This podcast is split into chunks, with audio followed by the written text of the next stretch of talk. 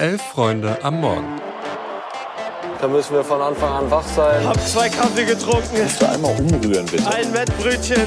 Also wenn das ein Chiri ist, weiß nicht, Digga. Soll der Cornflakes zählen gehen, aber... Das ist kalter Kaffee. Sag ja Eier, wir brauchen Eier. Es ist Mittwoch, der 8. November und ihr hört Elf Freunde am Morgen. Ich bin Greta und an meiner Seite ist Felix. Guten Morgen, Felix. Guten Morgen.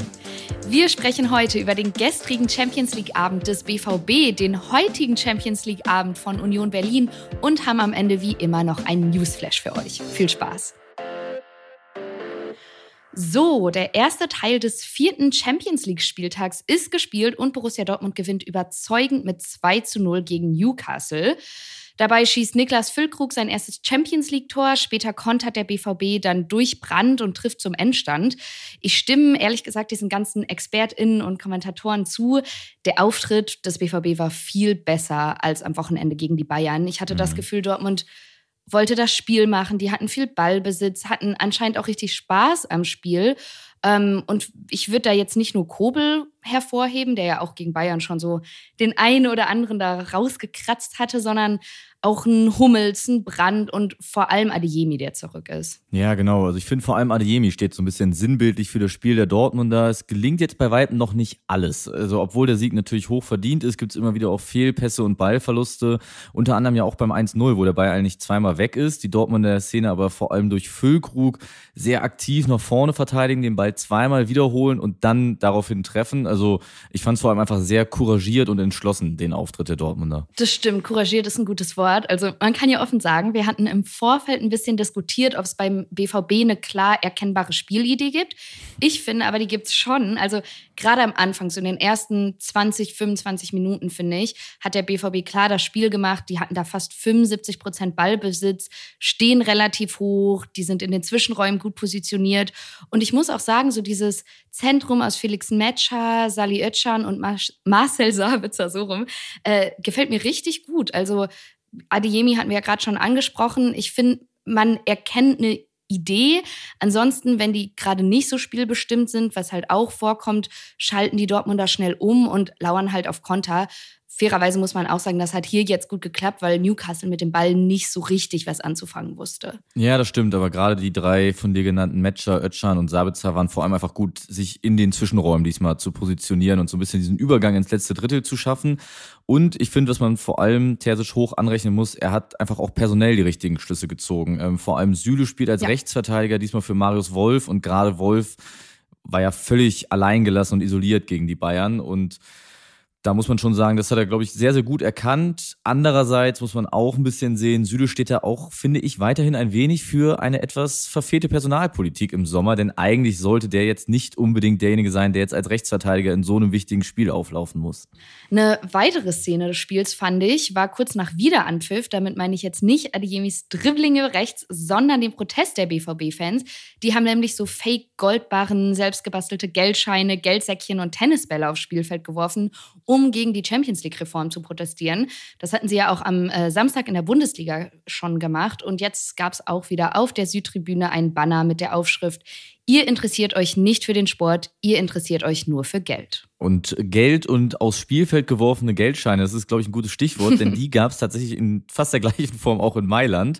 Allerdings aus anderen Gründen, denn Gianluigi Donnarumma ist zurück ins Giuseppe Merza Stadion gekehrt und weil dieser eben von Mailand zu PSG wechselte und jetzt wieder zurückgekehrt ist, lag der Schluss natürlich nahe, dass aus Donnarumma Dollarumma wird und Geldscheine durchs Stadion fliegen. Zu feiern hatte dann auch im Platz sehr, sehr wenig, denn AC Mailand gewinnt relativ überraschend gegen PSG und macht die Gruppe mit Dortmund damit brutal spannend. Dortmund ja vor zwei Spieltagen quasi noch abgeschrieben, ist auf einmal Tabellenerster mit sieben Punkten, gefolgt von PSG mit sechs, AC Mailand mit fünf und Newcastle mit vier Punkten. Vier, fünf, sechs, sieben Punkte. Ja, das wird bis zum letzten Spieltag, glaube ich, unfassbar spannend. Du sagst es, Newcastle ist ganz hinten, aber eben nicht abgeschlagen. Das ist alles super dicht beisammen. Was allerdings gut für den BVB sein könnte, denn die haben ja die beiden Spiele gegen Newcastle gewonnen. Und in der Champions League Gruppenphase zählt eben nicht die Tordifferenz, sondern der direkte Vergleich. Also das heißt, es könnte, sollte es weiterhin so knapp sein, richtig viel wert für Dortmund sein. Außerdem gab es gestern Abend zeitgleich zum Dortmund-Spiel noch eine kleine Überraschung, denn Schachtja Donetsk bezwingt den FC Barcelona in Hamburg. Und das Ganze nicht unverdient, denn ähm, die stehen defensiv kompakt, starke Konter. Barcelona wirkt eher blass, was so die eigenen Angriffe angeht. Und ich muss sagen, Heimspiele gegen spanische Teams, die scheinen Don jetzt zu liegen. Die haben nämlich 2020 schon mal in Kiew 2 zu 0 gegen Real Madrid gewonnen.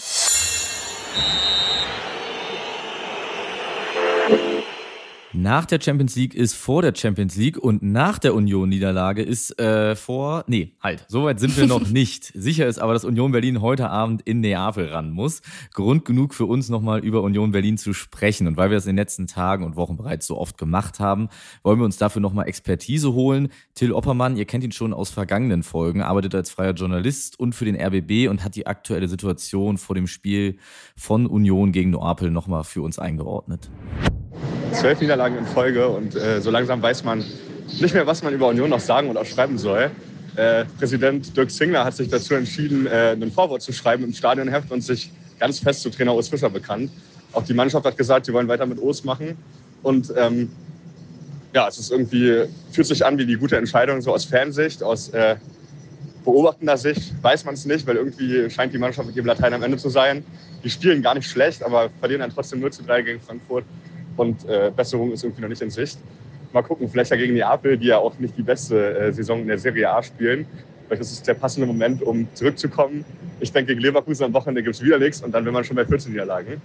Ich schaue mir das Ganze aus der Nähe an, man hört es im Hintergrund. Ähm, ich stehe gerade auf dem Bahnhof in Venedig, weil unser Flug nach Neapel über Venedig ging. Jetzt geht es mit dem Zug nach Neapel und dann morgen zum Spiel und dann melde ich mich nochmal bei euch da stimme ich Till auf jeden Fall zu. Also man weiß gar nicht mehr so richtig, was man schreiben oder sagen soll, denn die Lage ist ja eigentlich jede Woche die gleiche. Sie wird halt nur extremer. Sprich, Union scheint immer noch relativ geschlossen hinter Urs Fischer zu stehen. Die Fans feiern ihn nach wie vor ab, aber die Siege bzw. die Punkte bleiben halt komplett aus. Ich habe so das Gefühl, was die letzten Saisons immer, wie man so schön sagt, überperformt wurde, wird jetzt halt unterperformt. Ja, absolut. Und ich finde trotz der ganzen Niederlagenserie wirklich sehr beeindruckend, wie kaum irgendwelche Interner nach außen dringen. Also der Präsident äußert sich lediglich in der Stadionzeitung und auch von Spielern aus dem Kader hört man kaum was Negatives über Urs Fischer, geschweige denn überhaupt irgendwelche Gefühlswelten. In Zeiten, in denen er Plettigo minütlich einordnet, wie Josua Kimmich heute beim Frühstück, wie es ihm ging und was er sich dabei aus Brot geschmiert hat, finde ich das schon sehr beeindruckend und zumindest hier behält Union total die Ruhe und irgendwo auch ihrem Stil die Treue. Ja, total. Und ich finde, das spricht ja auch für den Verein, dass es da eben keine Standleitung ja. zur Bildzeitung gibt.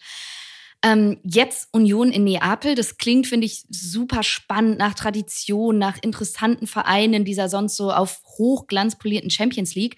Ich glaube aber ehrlich gesagt, dass Union da kaum eine Chance hat, gerade jetzt mit so viel Pech im Rücken. Ja, ich tue mich da auch super schwer, überhaupt eine positive Prognose abzugeben. Hoffen wir einfach mal, dass wir morgen überrascht werden oder heute Abend, morgen werden wir dann drüber sprechen.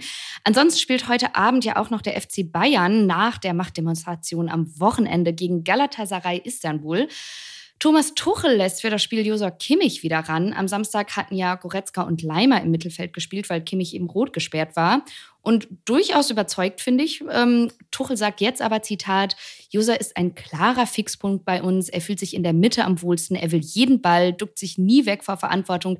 Das fehlt uns alles, auch die gefährlichen Freistöße und Chipbälle. Ansonsten noch ganz interessante Meldung am Rande des Spiels, die mit Galatasaray zu tun hat. Denn der türkische Fußballverband hat angekündigt, dass das nationale Supercup-Finale zwischen Galatasaray und Pokalsieger Fenerbahce am 30. Dezember in Riyadh, der Hauptstadt Saudi-Arabiens, ausgetragen ausgetragen werden soll. Zog den Termin dann sogar wenig später noch ohne Nennung von Gründen auf den 29. Dezember vor. Jetzt weigern sich allerdings Fenerbahce und Galatasaray, weil sie zum 100-jährigen Jubiläum der Gründung der Türkischen Republik ja, den Supercup nicht im Ausland bestreiten wollen, sondern in der Türkei. Ausgang ist da offen und mit dieser jetzt schon newsartigen Meldung springen wir doch direkt rüber zu unserem Newsflash. Ganz genau. Wir haben gerade schon über die Bayern gesprochen. Kommen wir doch noch mal auf die zurück, beziehungsweise auf einen von denen. Manuel Neuer wird die nächsten Länderspiele verpassen. Genau, du sagst es. Das hat er jetzt nämlich selbst verkündet. Er sei im engen Austausch mit Bundesjule Nagelsmann und freue sich, dass eine Rückkehr zum DFB, Zitat, im nächsten Jahr der Fall sein wird. Also er geht ganz stark davon aus, dass es auf jeden Fall klappen wird und auch wie er sagt, dass er selbstredend wieder die Nummer eins sein möchte. Ähm, Finde ich sehr, sehr spannend, vor allem im Hinblick darauf, dass er ja, dass ihm und Nagelsmann ja kein sonderlich gutes Verhältnis zugesagt wird, klang das jetzt schon sehr, sehr eindeutig. Fand ich auch. Und an dieser Stelle natürlich nochmal viele Grüße an unsere Kollegin Eva, die als Arminia-Fan jetzt natürlich auf die ja, längst überfällige Nominierung von Stefan Ortega hofft. Passend zu Arminia bleiben wir doch mal in einer ja, etwas unterklassigen Liga. Entschuldigung. Eintracht Braunschweig, die sind Tabellenletzter in der zweiten Liga und wer zuletzt das Themenfrühstück verfolgt hat, der weiß, dass das Fans wie Felix Kropper ja ordentlich zu leiden gibt und dass Eintracht Braunschweig daher vor allem zu Recht unten steht. Da dreht sich jetzt aber ordentlich das Personalkarussell. Die haben mit Daniel Scherning neuen Trainer. Der hat einen Vertrag unterschrieben, der wohl für die zweite und dritte Liga gültig ist. Und jetzt am kommenden Samstag spielt er ausgerechnet gegen seinen Ex-Club, den VfL Osnabrück. Da war er bis 2022 Trainer. Vorher wurde bei Braunschweig übrigens noch der Sportgeschäftsführer Peter Vollmann entlassen. Ich würde sagen, kompletter Neuanfang, aber darüber hört ihr bestimmt von Gropper und Kollegen höchstpersönlich was heute im Themenfrühstück. Genau. Keinen kompletten Neuanfang, aber einen schönen Start. In den Tag wünschen wir euch jetzt mit Verweis auf das Themenfrühstück um 11.45 Uhr wie gewohnt hier im Feed. Und nochmals der Bitte doch unserem Kollegen Luis, seinen Wunsch von ein paar mehr Bewertungen für diesen Podcast zu erfüllen. Oh ja. Ganz lieben Dank und macht's gut. Tschüss.